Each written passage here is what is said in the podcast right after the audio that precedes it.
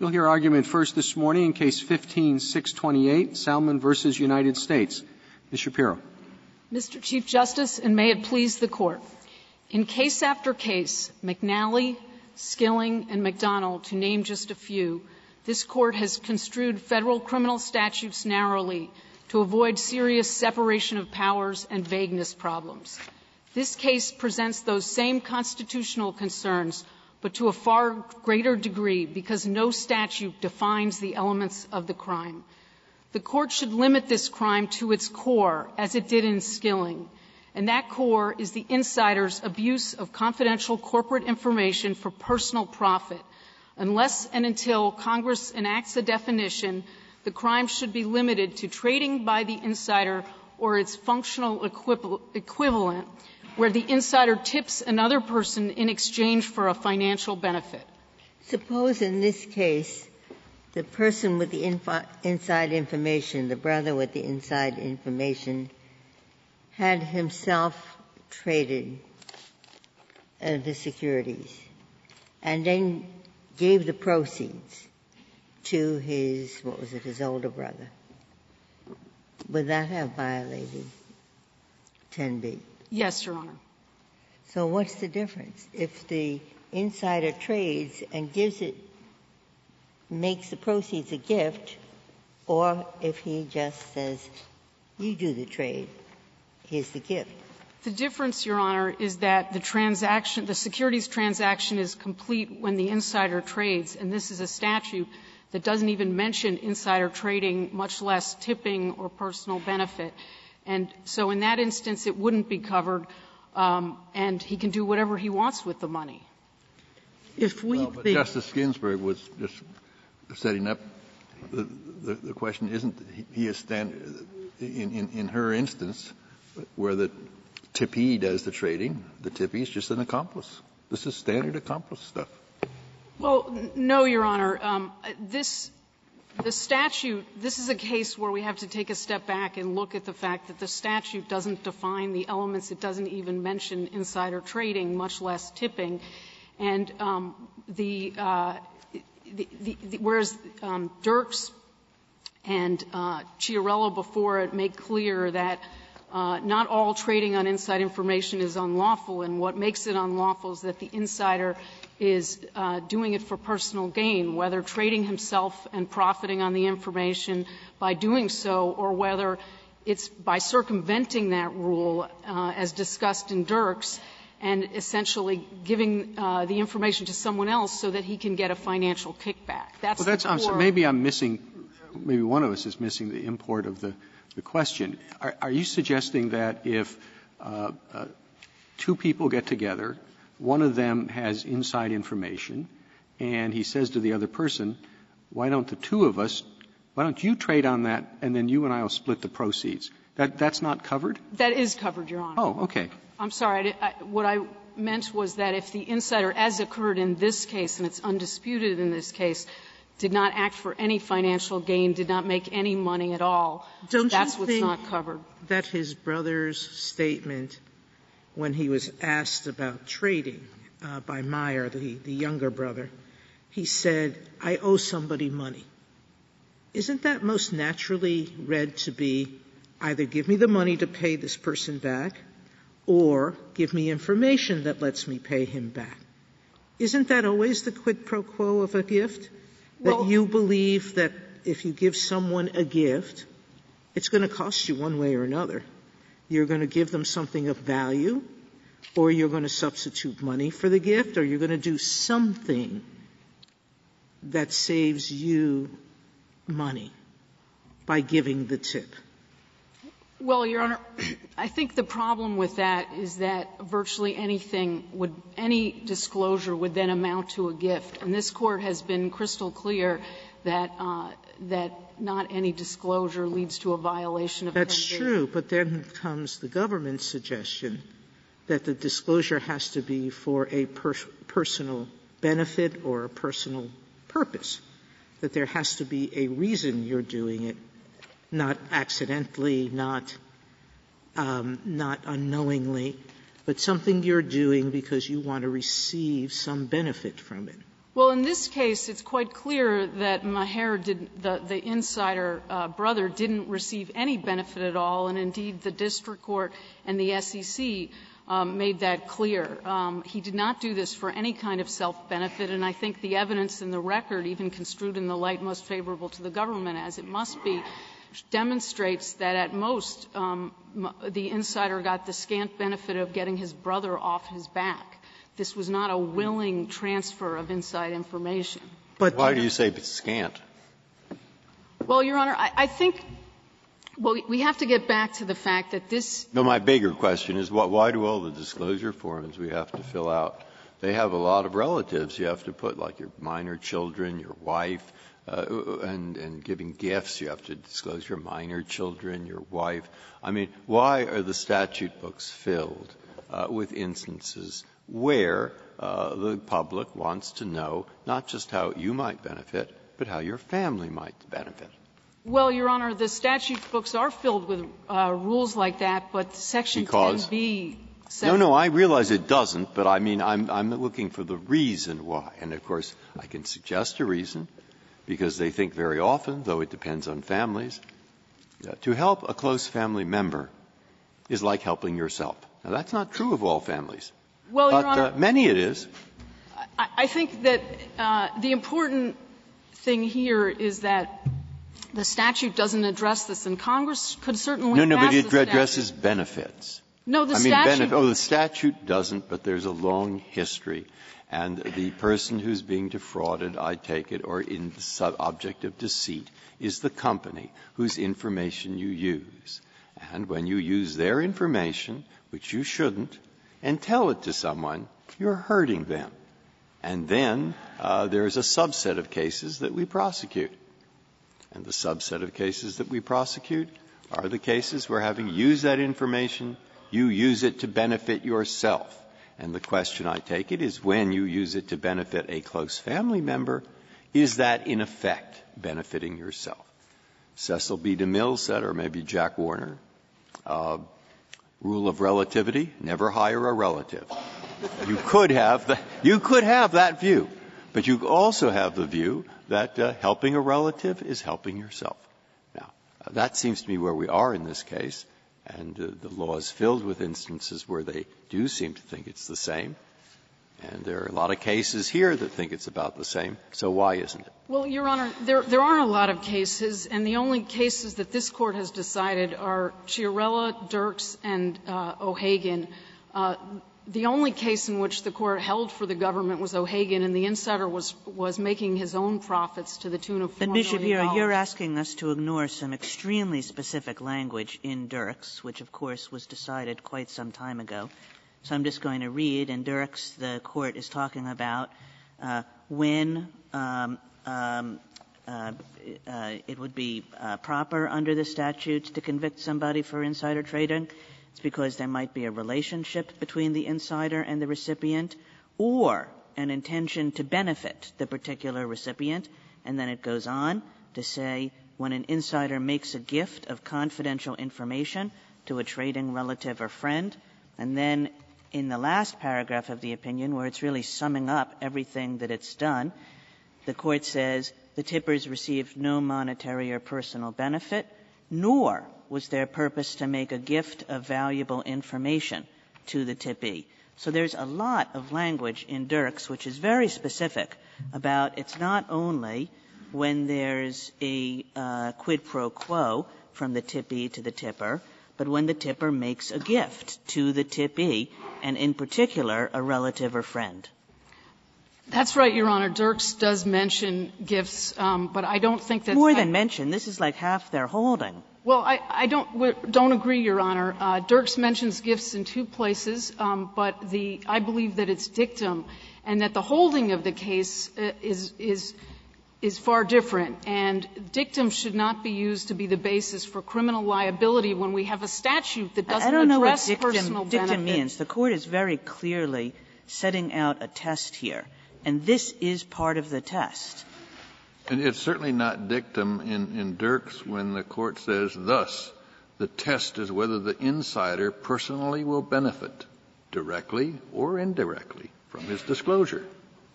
I agree with you, Justice Kennedy. And in fact, uh, the court goes on to then say right after that, absent some personal gain, there has been no breach of duty to stockholders. And personal. But we're talking about benefit and personal gain. And Dirk says there's a benefit in making a gift. Uh, now, it's, it's true in the law of gifts we don't generally talk about benefit to the donor, I can, I can, other than in gift tax, but that's for different reasons. No, in fact, the opposite. Uh, um, in, in, in most areas of the law, a gift is supposed to be something that is not intended to benefit the giver. And it's critical in this area, and I think um, the Securities Industry Association brief illustrates this point, but many of the other briefs do that. As Justice Breyer points out, you, certainly benefit from giving to your family. Well, I just I want to be very clear about this. it, it ennobles you, and in a sense, it helps you financially because you make them more secure. Well, I want to be very clear about the test that we're proposing because I do think that it's going to capture a number of these family situations. The point is that the line has to be clear whether it's family or anyone else that the disclosure is being given to. And um, under the pecuniary gain test that we propose, certainly there will be many cases where the government can introduce evidence showing a, the kind of financial uh, interdependence that will illustrate that the uh, insider does benefit uh, financially from the disclosure. I'm sure that's going to be true in most situations involving spouses and many other situations involving close relatives. Ms. Shapiro, I mean, let me give you a hypothetical. Let's suppose I would like to give a gift to a friend of mine, but it's it's just too expensive for me to give it. And then um, uh, I pass a coworker's desk and I see a hundred dollar bill sitting there and I take the $100 bill, and now I can give a gift that I had wanted to give, but I couldn't.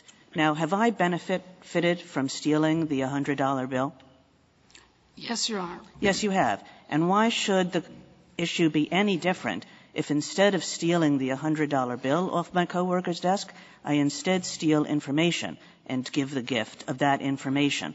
rather than give a gift of cash? Well, there's certainly going to be some situations involving gifts that will be covered. So, for example, if I have a tradition every uh, once a year at Christmas time to give a household employee a bonus, and one year I decide to give her a tip instead, that would certainly qualify. It's going to depend on the nature of the evidence and whether there's ample showing think, I think what, what I'm suggesting by the hypothetical is that we all have our own interests and purposes behind giving gifts. Some of those might be uh, very practical and pragmatic. Some of them might be more altruistic. But, but we give gifts for individual interests and purposes.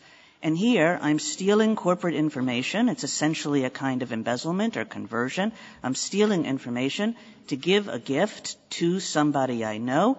It might be, as in this case, uh, a family member, it might be a friend, and I benefit from that because I mean it's the I personally benefit. It's the exact opposite of using corporate inf- information for corporate purposes. I'm using it for my own personal purposes. But, Your Honor, that would be true in virtually any instance one could think of where an insider disclosed confidential corporate information, whether it's in a business setting or, as is often the case, a mixed social and business setting. Uh, analysts talk to company insiders all the time, um, and, and uh, it's essential to the free flow of information to the marketplace that that occurs. And if wait a um, minute, first of all, that's no longer true. There's regulations that stop that talking to analysts, but talk about the culpability question. Why is it any less culpable to give your close relative who you've been supporting every month for your entire life, so instead of giving him one month or two months, that regular $100 bill, you choose to give him corporate information. That's well, Justice Kagan's example. Why is that person more culpable than the person who just a relative comes and says, uh, "It'd be nice. I need some money," and you give him a tip instead of the cash. I think the issue is that there has to be a clear line. We're dealing with a crime that was never defined by Congress. None of these words are in the statute. But Congress doesn't define what's deceptive or manipulative or what's the third word, um, uh, what defrauds. It has general words. Don't devise a scheme that does these things. Well, the law has for ages said that the failure to um, to speak when you're obligated to, i.e., an insider who doesn't disclose that he's using um, your information, is an omission. That's been classically a fraud. So I don't understand why you keep saying that the law doesn't define this. Because, Your Honor, um, the law says nothing about insider trading, and as the Chiarella court said, the statute provides no specific guidance, nor does the legislative history. In any, this is very similar to the honest services fraud crime, or indeed before that statute was enacted, the mail fraud statute that existed before the McNally case. The, the statute talked about fraud. The honest services fraud statute talked about fraud, but it provided no specific guidance as to what would violate. And, and this court held that the statute needed to be construed narrowly to ensure that there was a clear line.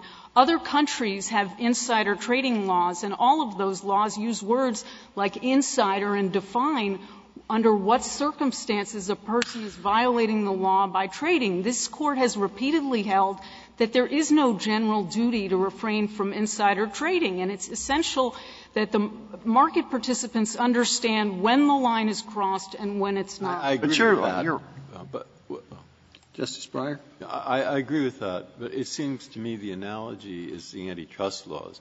Very vague statute. They've been around a long time. Exactly what's criminal and what's civil and so forth has been developed by courts over a long time. This statute's been around since the 30s. And we have courts developing law in it. And I believe the marketplace pays a lot of attention to that.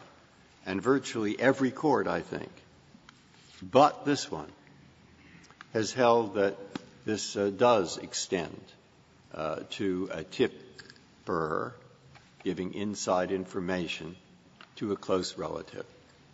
And uh, it seems to me, and I'm giving you a chance to respond to this, that suddenly to take the minority statute here, or to take the Second Circuit is what I'm thinking of, uh, is really more likely to change the law that people have come to rely upon uh, than it is to uh, keep to it.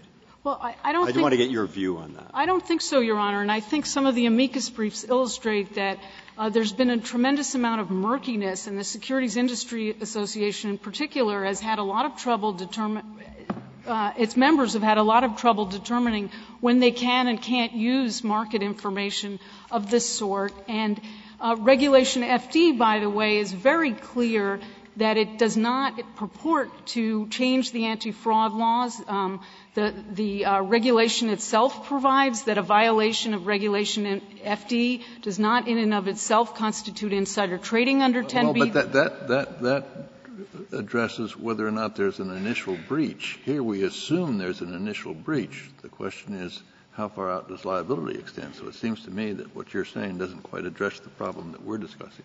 No, Justice Kennedy, I, don't agree with that because uh, what this court has repeatedly held in a number of cases, going back to the Santa Fe case, is that not every breach of fiduciary duty violates Section 10b, and it has to be a fraudulent breach and the question of whether it's a fraudulent breach depends upon whether the insider is doing uh, the disclosing in exchange for a personal benefit. That's the test. It's not simply whether there's any old breach of fiduciary duty.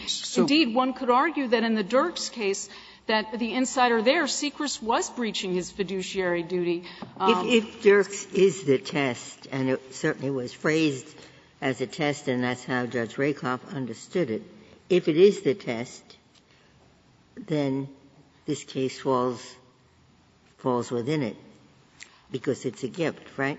I don't agree with that, Your Honor. I, think that the facts of this case show that there, there may be many family circumstances where this would be a gift, but I think the facts of this case show that the uh, insider was not, uh, he, was, he was being pestered by his brother and pressured to release the information. He didn't even know he was trading until later in the process. And even then, the largest trade in this case involves a situation where he immediately called his brother back and begged him not to trade, and the brother said he wouldn't. So I don't agree with that, Your Honor. But I think it is essential, in order for there to be a clear line, that the Court uh, hold that the insider must personally benefit in a concrete way, unless and until Congress, if that's an under-inclusive test, Congress can act. Congress can change the law. And why isn't it a benefit if you said the the brother was pestering him, so now his brother is happy, is no longer being pestered?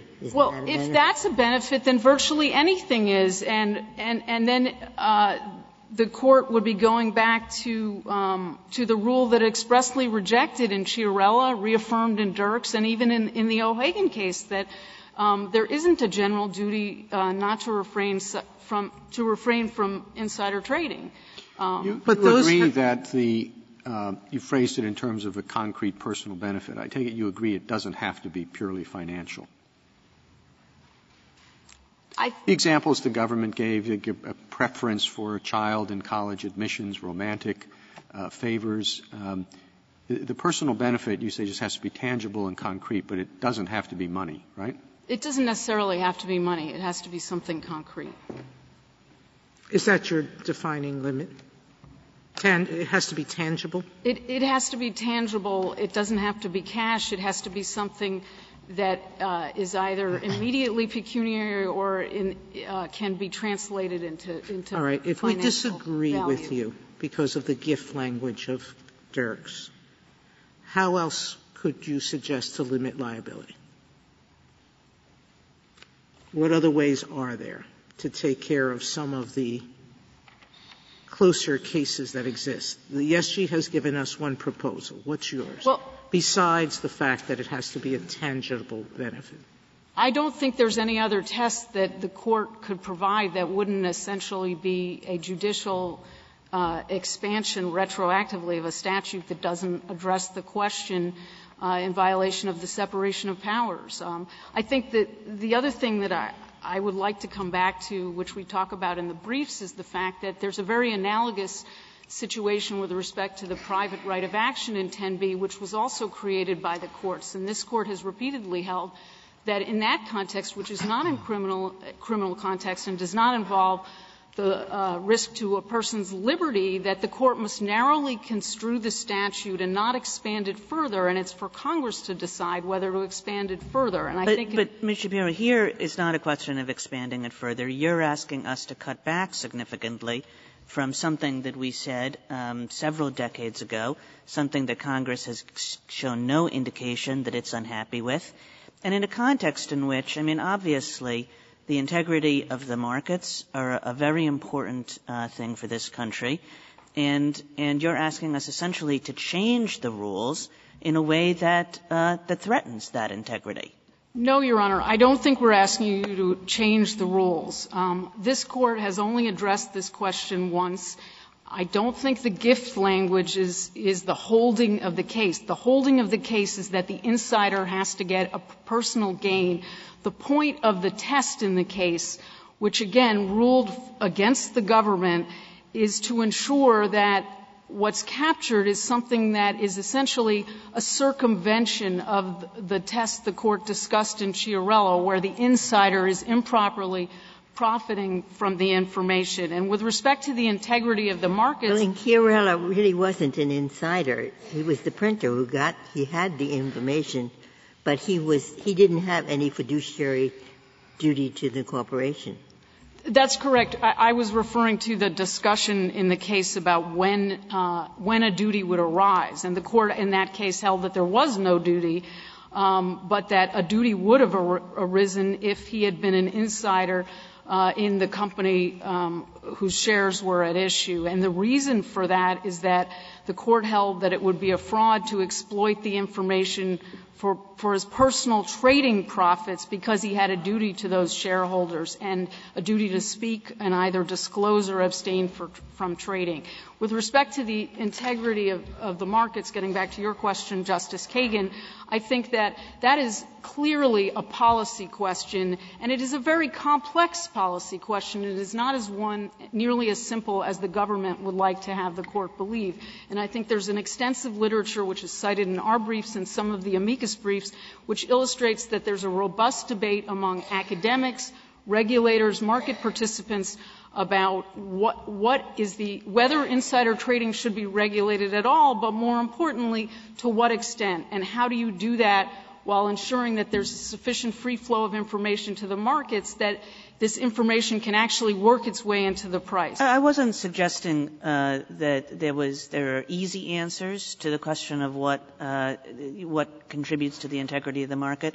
I was suggesting that it's a reason for caution in changing a 30-year-old rule that everybody has understood and lived by, and that and that Congress has shown no indication it's unhappy with.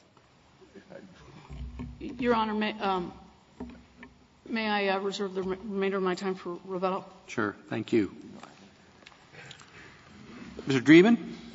Mr. Chief Justice, and may it please the Court, under a pecuniary gain limitation to the personal benefit test in Dirks, a corporate insider possessing very valuable non-public material information could parcel it out to favored friends, family members, and acquaintances who could all use it in trading without the knowledge of the public or the investors on the other side of the trade. This would be deleterious to the integrity of the securities markets. It would injure investor confidence, and it would contradict a 33-year-old precedent of this court that was designed to announce the circumstances in which material non-public information possessed by an insider could not be used. Isn't it something of a stretch to say that the circumstance you described, uh, widespread uh, dissemination, are all gifts so some, some of them may be gifts. Some of them may be to obtain a reputational benefit that might translate in the future into uh, pecuniary gain. Some of them might actually involve a quid pro quo. My point is that under petitioner's theory, when they are gifts, in other words, when the information is given out to a romantic partner or to a struggling child who's having difficulty making it, or as in this case, a brother who at one point actually was offered money by the insider but turned it down and preferred the information, uh, those things would not be criminal. Well, not everything is a, is a gift just because it's disclosed. I mean, uh, uh, social acquaintances, you know, the people say, you know, we're all going away for the weekend, why don't you join us? I can't, I'm working on this Google thing or something like that, and it means something to the other people you wouldn't call that a gift. You'd call it a social interchange, and maybe it's, uh, you know, something he should have been more careful about saying. But it's quite different than a gift, and it seems to me that however you read Dirks, it certainly doesn't go beyond gifts. So I, I don't disagree with that, Mr. Chief Justice. There is a difference between a breach of the duty of confidentiality with respect to information and the kind of breach that was defined by the SEC in Cady Roberts and incorporated into the law of securities fraud in this court's decisions in Chiarella and Dirks. And it has two elements to it. The first element is that the information was made available to the insider for a corporate purpose and not for personal benefit or personal use. And the second is that the insider is providing it for the purpose of obtaining a personal advantage either for himself or somebody else. So then the social, uh, casual social interchange, I, I uh, hypothesized would not be covered under your interpretation? It, it, would not be a personal benefit. Now, it might give rise to liability on the part of the tippee if there was an understanding between the parties, the insider and the tippee, that conversations of that kind would remain confidential. It's kind of a hazy, it's kind of a hazy line to draw, isn't it, between something that you characterize as a gift and something that would be characterized as social uh, interaction, isn't it? No, I don't think it's hazy at all. Does it depend how close a friend, uh, the, the, friends are going away for the weekend, how close the friends are? There may be. If it's advantage, I, I want to give him a gift because we've been great friends for so many years, as opposed to I just want to tell him why I can't come. So the burden is on the government to show that the information was given for a uh, purpose of trading and that it was in breach of fiduciary duty. And in most of these cases, there's no evidence of any legitimate corporate purpose for the disclosure whatsoever. The difficult part is for a personal advantage, at least to me. And the question is what counts if the tipper gives inside information to a member, a family member or friend? When is it for a personal advantage, and when is it not for a personal advantage? So I think, How Justice. do we decide? I think, Justice Breyer, that whenever information is given, it's inside information, it's given by an insider to another person for that person to be able to profit on it, something that the insider himself is forbidden to do. So if you know, It's covered. if you give it to uh, your anyone in the world uh, and uh, whom you happen to know, and you believe that that person will trade on it, that is for a personal advantage. Yes, Yes. because what is the personal advantage? you have taken valuable corporate information Mm-hmm. and you're giving a gift uh, of that information to a person to enable them to profit. Okay, so what is the personal advantage that you received? the advantage that you receive is that you are able to make a gift with somebody else's property. And I think that to the extent that the court used the word Now, that is a personal advantage. Well, J- Justice Breyer, let me step back for a minute. Uh, what the court was trying to do in Dirks was separate out when an insider was breaching his fiduciary duty by providing information and when he was not.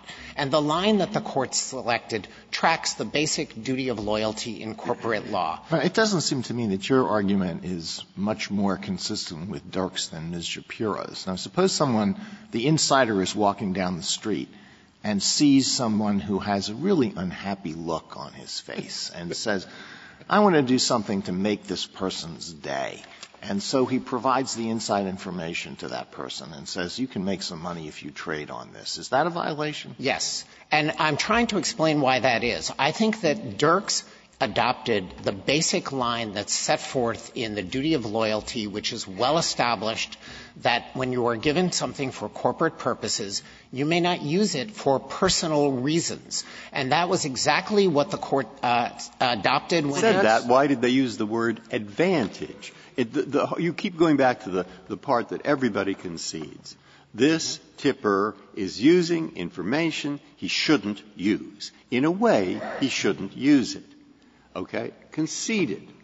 Now, it's the next step of, well, when is he liable? And what the words are is when he uses it for a personal advantage. And it sounds to me as you are saying, and you said this, whenever the tipper knows that the person to him he, whom he gives the information might well use it to trade. No, I did not say that, Justice Breyer. What did you say? Let, let me clarify this. Yeah. The, what the court said in Dirks Mm-hmm. was that it was drawing a line between people who had information for corporate purposes and used it consistently with those purposes, and people who had access to corporate information made available to them only for corporate purposes and used it for personal benefit. And it gave a number of examples, and I think that the way to understand Dirks is to synthesize the various examples the court gave to understand the principle underlying the decision. Mm-hmm. I So the examples, Go ahead.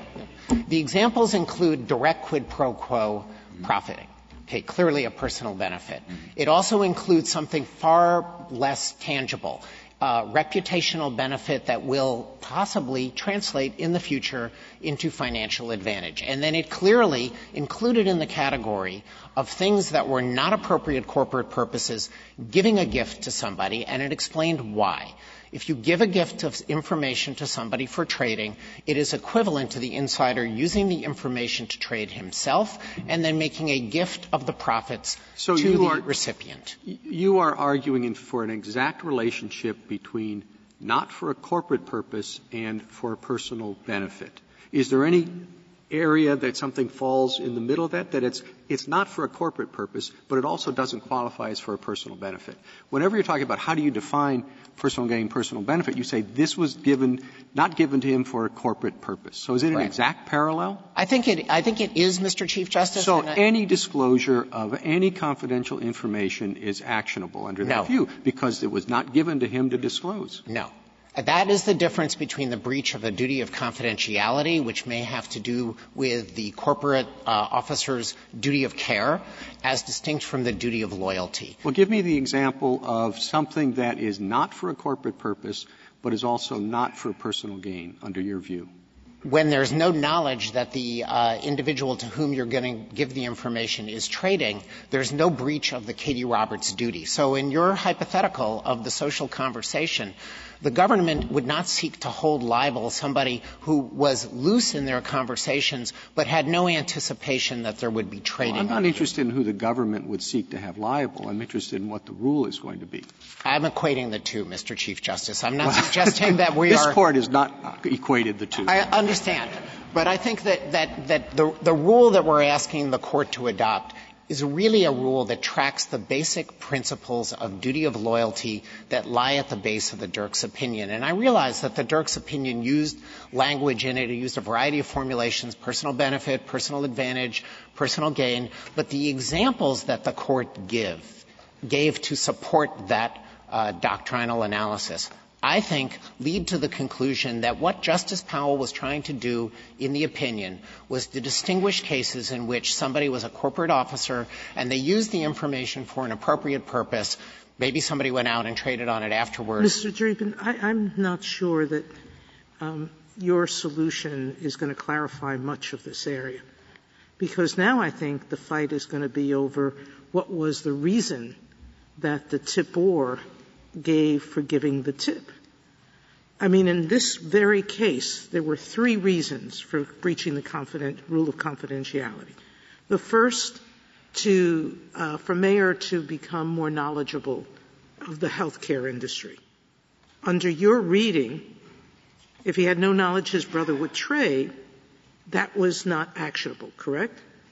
Well, correct, Justice Sotomayor, but that also was not information that was flowing from the insider to his brother. What we charged in this case were the circumstances. No, I'm not talking about, but there were three examples of breaching confidentiality. The first was be, for him to become more knowledgeable of the health industry. The second was to help the father with his medical care. And the third, the one you charged, was the giving of information knowing that his brother was going to trade on it. Um, how do you draw the line among those three? All three were for personal reasons. No, but the only one that involved knowledge or anticipation of trading were the circumstances in which the brother was basically funding his so older brother's securities have, trading. He, if all he did it for was to get information for his father, had no idea that his brother was trading, Yes. He would not be liable, and his brother wouldn't be liable. Uh, I agree with the first, not with the second. All Let me explain. Can, if I could explain just briefly for just some, there are two theories of insider trading. One is classical insider trading, where an insider who's been given the information for a corporate purpose trades on it, or tips somebody else to trade on it. The second theory is misappropriation. And if the older brother in this instance was given confidential information under a circumstance in which there was a understanding that there would be no uh, use of that information for personal benefit, or under the SEC's current rule 10b-5-2, which defines these kinds of close family relationships, siblings, parents, uh, and children, uh, husbands and wives, as being relationships that are typically ones in which secrets are protected, the older brother could be charged with misappropriating information from the younger one. But here we're concerned with the insider's uh, personal benefit. And my suggestion, I think. But, the, but the, the defendant here is not the insider, and, and we've been talking about the two brothers. How far down the line do you go? Because Salman is not, uh, he, he's a, a relative by marriage, but he's, he's, he's not uh, he gets the money from, I mean, he gets the tip from the first tipping. Correct. How, how long does it continue? Well, tipping chains can uh, can go quite a ways when the information is passed, and the limitation on when the government can charge these cases is a limitation of proof. We need to be able to show that the tippee, perhaps at the end of the chain, will be more difficult than the ones earlier in the chain, had knowledge that the information originated in a circumstance in which there was a breach of fiduciary duty for personal benefit. Had knowledge or should, should have known? No, we're, we're, in a criminal case, we have to show knowledge. Now, we can rely on conscious avoidance. That's a very classic instruction that the court clarified in Global Tech about how uh, knowledge can be inferred when someone deliberately avoids confirming facts of which they are uh, or should be aware. But that involves a personal culpability uh, that takes care of, I think, the concern that criminal liability will extend forever. It and, won't. And, and looked at the on the other side, if you um, think about the tipper now, you've used a couple of times the phrase knowledge or anticipation. Yes. That there would be trading. Yes. So is is that something more than he thinks there could be? He yes. thinks there. I mean, he thinks there would be. Is it as strong as yes. that? Let me give it, you this example because that this goes to that. This so the person with the inside information has had a few drinks at the country club and is talking to some friends and discloses the inside information to the, to the friends. And one of the friends then trades on the information. Now, what would you have to prove as to the mental state of the tipper and the tippee? As to the tipper, would you have to prove that he knew that one of the friends would trade on the inside information or that he was reckless as to whether the friend would trade on the inside information. He knew this was a person who was in the stock market. And as to the tippee, what would you have to prove? That the tippee knew that the insider knew that he was going to trade on the inf- information? What would you have to prove? As to the tip, as to the tipper, we submit that an element of the Cady Roberts duty is that the insider anticipated that the person to whom he gave the information would trade. Now, is anticipated the same as he knew he would? Yes, I think that knowledge, anticipation, understanding is the language that the uh, Second Circuit has used to describe it.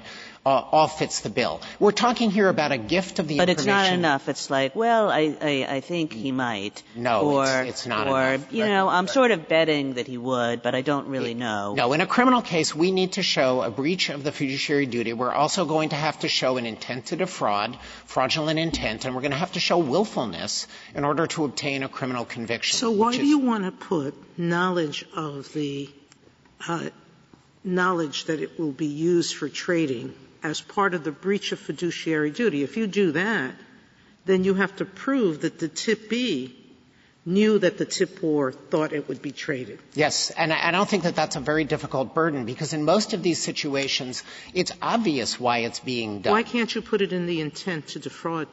It, it goes uh, to intent to defraud. I so why why make it part of the breach? So because Dirks did. Dirks did. Dirks adopted the Cady Roberts formulation of the breach of duty, which, to go back to it again, it is a, the uh, transmission of information that was made available only for a corporate purpose, for personal benefit, with the intent and knowledge that the individual is going to trade. Now, it doesn't. It doesn't say it. It has a sentence here, which is exactly what's hanging me up, and exactly what I thought you were going to answer before you got cut off. The sentence is the elements exist also when an insider makes a gift of confidential information to a trading relative or friend. Yes. That doesn't sound as if the writer of those words had in mind any person in the world. Now, in each instance, you have to know that that person would, in fact, use the information to trade. But it doesn't say any person in the world it says a trading relative or friend. Yes, but this so isn't a portion of the opinion, Justice Breyer. So I should read which, the whole opinion and no, so forth. I'm going to. It's in a portion of the opinion yeah. in which Justice Powell is giving examples of the uh, concrete circumstances, objective criteria that will allow the government to establish that the purpose of the disclosure was for personal benefit as opposed to what the SEC was concerned about, that people would use ostensible business justifications to explain why the information was being given out, and the SEC was concerned this is going to create a quagmire of subjective analysis. And the court's response was to give examples in which the objective criteria would help establish. And the confirmation of this, I think, Justice Breyer, is that at the end of the opinion, the portion that Justice Kagan read earlier today, it's on page 667. It's where the court analyzes why Secrist and the other insiders at Equity Funding had not occasioned liability for Dirks. What can I read? Now, I want you to tell me what I can read to get the explanation of Dirks that the majority of lower courts have followed. It seems to me the Second Circuit has not read it as you're reading it. Correct. For after all, they came to the opposite conclusion. And are there circuits that have read it just as you had, said you walk down the street, you find anybody, you don't even know him, but he does keep saying trading, trading, trading, trading, and you tell him, and therefore you know that he will likely trade. Now, in other words, an anonymous person, very far, just what you're arguing. Well, what circuits I'm have followed this that? case does not involve that situation. This case involves No, no, I realize this case. I'm trying to case get it clear involves in my the classic prototypical situation mm-hmm. that actually arises in the real world and gets prosecuted. Mm-hmm. There are very few cases that involve this hypothetical of somebody distributing inside information. No, I'm, I'm not worried about that. I'm not worried so much about this case. I am worried about line drawing, and you want to draw a line so that friend, relative doesn't matter. And, and before I write those words, I'd like to know what circuit courts have followed that approach. So I think that there aren't a lot of cases that don't involve friends or family members. I think the, the case that uh, most closely tracks the analysis that I think best explains Dirks is the Seventh Circuit's decision in a case called SEC versus Maio. It's cited in our brief. It does involve two people who were close friends because ordinarily those are the circumstances in which people decide to risk criminal liability to give out inside information so that somebody else can profit. But the court makes the statement in it that there was no corporate reason, there's no legitimate reason why one friend who's an insider at the corporation is giving information to a third person. He didn't have to give information at all, so why did he do it except for what the court concluded fits within the Dirks language? What if you have a situation where, uh, you know, close friends or whatever, and the one says, I want to tell you what I've been working on, it's pretty interesting, and tells me, "said, but whatever you do, don't go buy stock. You can't do that. That's against the law. Right, and that is a situation. So you're not going to prosecute that situation when the tippee goes and makes $100,000 the, the tipper in that situation is uh, disclosing information in the context where he has made an express uh, statement and I'm assuming understandings between the two that the information would not be used. The tipper is not liable for insider trading. The tippee who then trades may be charged under the misappropriation theory for having taken information from a relationship of confidence or an express statement and an agreement not to use the information. And the fraud there is between the tipper and the tippee, not between, as here, the tipper and the people to whom the tipper owes a fiduciary duty. This is explained in the SEC's Rule 10b-5-2, which helps define the kinds of relationships that support a misappropriation theory of liability. But I think, Mr. Chief Justice, what this illustrates is we are not urging a theory in which tippers are per se liable every time inside information is disclosed. This isn't a revival of the information theory that was rejected in Dirks. And I think what makes that uh, most clear is that there are situations in which inside information can be legitimately revealed even when it is known that it will occasion trading and it doesn't violate the uh, insider's fiduciary duty. Mr. Dreeben, I think you're taking this way out of existing law. Um, are you going to suggest that tippees aren't routinely um, prosecuted when tippers don't know that they are going to trade? I think they are, and most often it's because you claim that they should have known it was confidential. So in a criminal case, we're not claiming that. The SEC in a civil case. Well, there's plenty. There's a legion of cases I've read for this, for this, preparing for this argument, where Yes, I would need to know what those are, Justice Sotomayor, because I don't think that that's what we're, we're certainly not making that submission in this case. And I think that the cases that we are trying and the jury instructions that we are uh, obtaining contemplate that the disclosure is to a trading relative or friend. And that is the heart of the gift theory. So I don't think that I'm departing from the way So that the you're going to let go of the guy, uh, that Justice Alito, then the guy on the street who looks dejected is not my friend or a close relative. Yes. But I give him a tip and say, go trade on this, it'll make you a lot of money. That person that tipper would not be liable. Well, he would, Justice Sotomayor, for the very reason that you yourself articulated. In that situation, there's a gift of information to someone with the intent that the person trade. Now, it doesn't have so to be it, it's irrelevant whether it's a friend or family member. My submission is that the best way to understand Dirks is that it goes to a breach of fiduciary duty, which would not be limited to two categories like that. And I don't think that Justice Powell, in articulating this species of personal benefit, was attempting to rely on it. I was trying to explain this before to Justice Breyer. At the end of the opinion, where the court precisely says that uh, Secrist is not liable because he didn't make any financial advantage.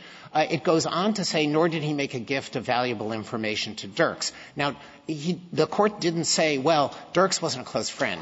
Dirks wasn't a relative. Therefore, he's out of the picture. The court applied gift analysis in that situation precisely because the line that the court was trying to draw was between the appropriate use of uh, corporate information and the inappropriate use. But I, Mr. I will. Dreeben, I get your, your, your theory and yes. why it doesn't make any particular difference. And indeed, in that same paragraph where the court says relatives or friends, the court just a sentence before just talks about an intention to benefit a recipient without any uh, sense of who that recipient has to be.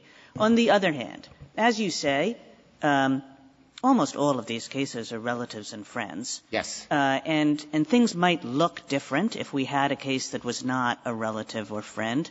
And why not separate out that uh, strange, unusual, hardly ever prosecuted situation and say we're not dealing with that here. We have nothing to say about it.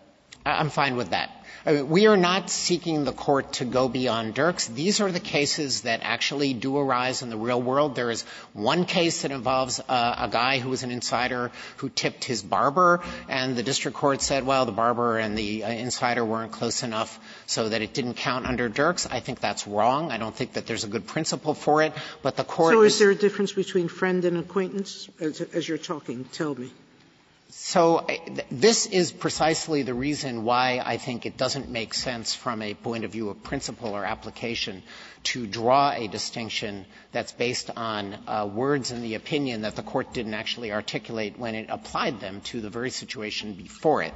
Uh, there is more nebulous uh, features about relationships once you confine it to undefined terms as friends or, or relatives. But this case clearly doesn't indicate, implicate that at all. It's in the heartland of the insider trading prohibition. It's one brother to another brother. There's a very close relationship. The record is replete with all of that. The court doesn't have to deal with further outlier cases, and it doesn't have to reconceptualize Dirks or even interpret it in the way that I have synthesized its analysis in order to conclude that a strict pecuniary gain limitation is inimical to the purposes of the securities laws and inconsistent with a doctrine that the court has announced and applied for 33 years. And with the exception of the Second Circuit in the Newman case, lower courts haven't had any difficulty applying it.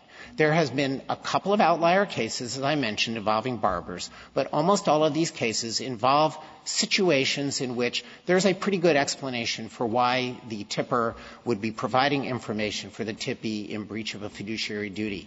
And in cases when there is a legitimate corporate purpose alleged for the disclosure, which conceivably may have been the concern of the Newman court, Dirks already addressed that too.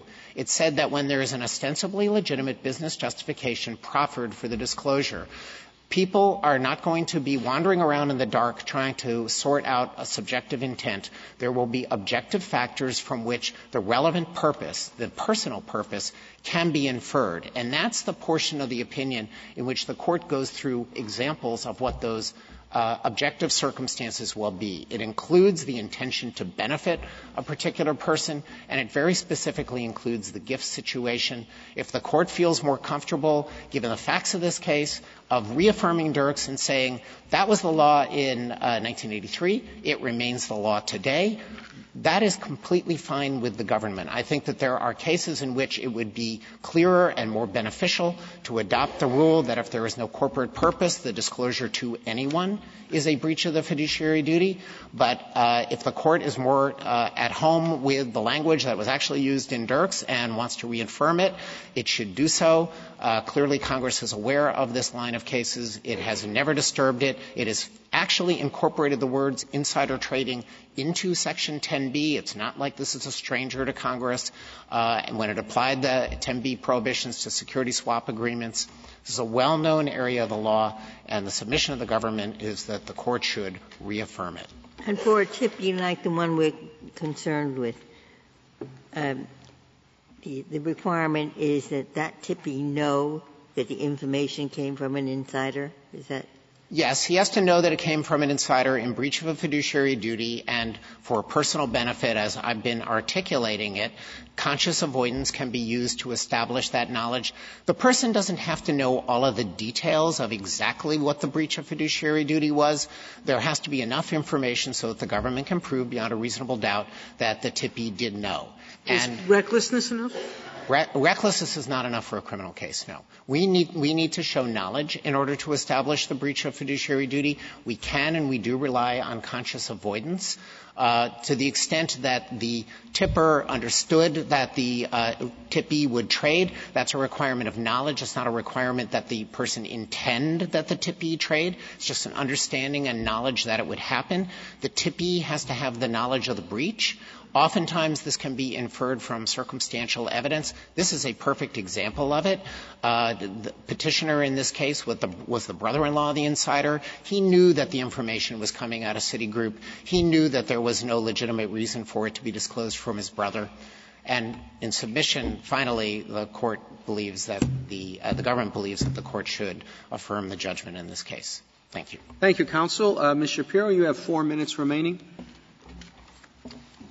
The government's argument to this court illustrates precisely the dangers with leaving a statute, without having a statutory definition. The government now says, for the first time in, its merits briefs and in its argument to this court, that somehow Section 10b and Dirks embody a duty of loyalty uh, standard that's nowhere in either the statute or the Dirks case. Indeed, um, they never argued this to the district court, not to the Ninth Circuit, not in the brief in opposition, nor in the Newman case. And the facts of Newman are actually inconsistent with the standard that the government purports to propose because the government claims that it will insist that the insider has to have an intention that the tippee trade. And if you look at the facts of Newman, you'll see that the undisputed evidence was that with respect to the NVIDIA company Tipper, there was no evidence that that insider knew his acquaintance from church was going to trade on the information. And likewise, there wasn't any evidence that the other insider was aware that anyone would trade. And the other, the, the example of the other insider also illustrates that sometimes it's not so clear whether someone has a corporate purpose or a personal purpose because sometimes purposes are mixed. In that instance, the insider was speaking with an analyst who was checking his financial model, and as the evidence in the case shows, this happens every day in the markets. The government argued that he was also seeking career advice from the other individual who was a college friend, but there's no indication there that he knew he was going to trade. And, and um, furthermore, the government's argument is completely inconsistent with Dirks. The facts of Dirks, and it was undisputed on the record, are that the insider, Secrist, disclosed the information. He was seeking to expose a fraud, but he intended that Dirks would share the information with his institutional clients so that they could trade and drive the price of the stock down. And the court expressly rejected, in, in footnote 27, a test almost identical to what the government is proposing here. The SEC the court said, appears to contend that an insider invariably violates a fiduciary duty to the corporation's shareholders by transmitting non-public corporate information to an outsider when he has reason to believe that the outsider may use it to the disadvantage of the shareholders. And the court rejected that argument. And later in the footnote, the court talks about the dissent's argument, and the dissent argued the, court said, by perceiving a breach of fiduciary duty whenever inside information is intentionally disclosed to securities traders, the dissenting opinion would achieve the same result that the court had rejected in Chiarella and, and rejected again. That is effectively a parity of information rule. So the government's test is inconsistent with Dirks. Furthermore, as I believe Mr. Dreeben mentioned, one of the points in, the section of the opinion that discusses the test is the concern that courts shouldn't have to read the parties' minds as to this element of the offense as opposed to scienter. And to the extent the government claims that there's an intentionality element to the breach of duty, that would violate that suggestion in the Dirks case as well. Um, and finally, with respect to the whole remote tippee concept and petitioner in this case, in this case, um, petitioner had no idea why Maher Kara was disclosing information to his brother. The only thing the record shows is that there was testimony that Michael told him the information came from the brother. There was no evidence he had any idea why, and as I believe Justice Sotomayor pointed out earlier, there were three different reasons at various points that information was disclosed. One was so that he could educate himself about the science of the work that he was doing. One was so that they could discuss potential drugs for their ailing father. And then there was the third phase. But there was no evidence whatsoever that petitioner had any idea why the information was being disclosed. And, finally, with regard to the point about the congressional statute, Um, the fact of the matter is, if Congress could be said to have ratified, I apologize. Finish your sentence. If Congress could be said to have ratified anything, all it could be said to have ratified is that there is an insider trading ban. There's no indication that Congress ever ratified the Dirks gift language. Thank you. Thank you, counsel. The case is submitted.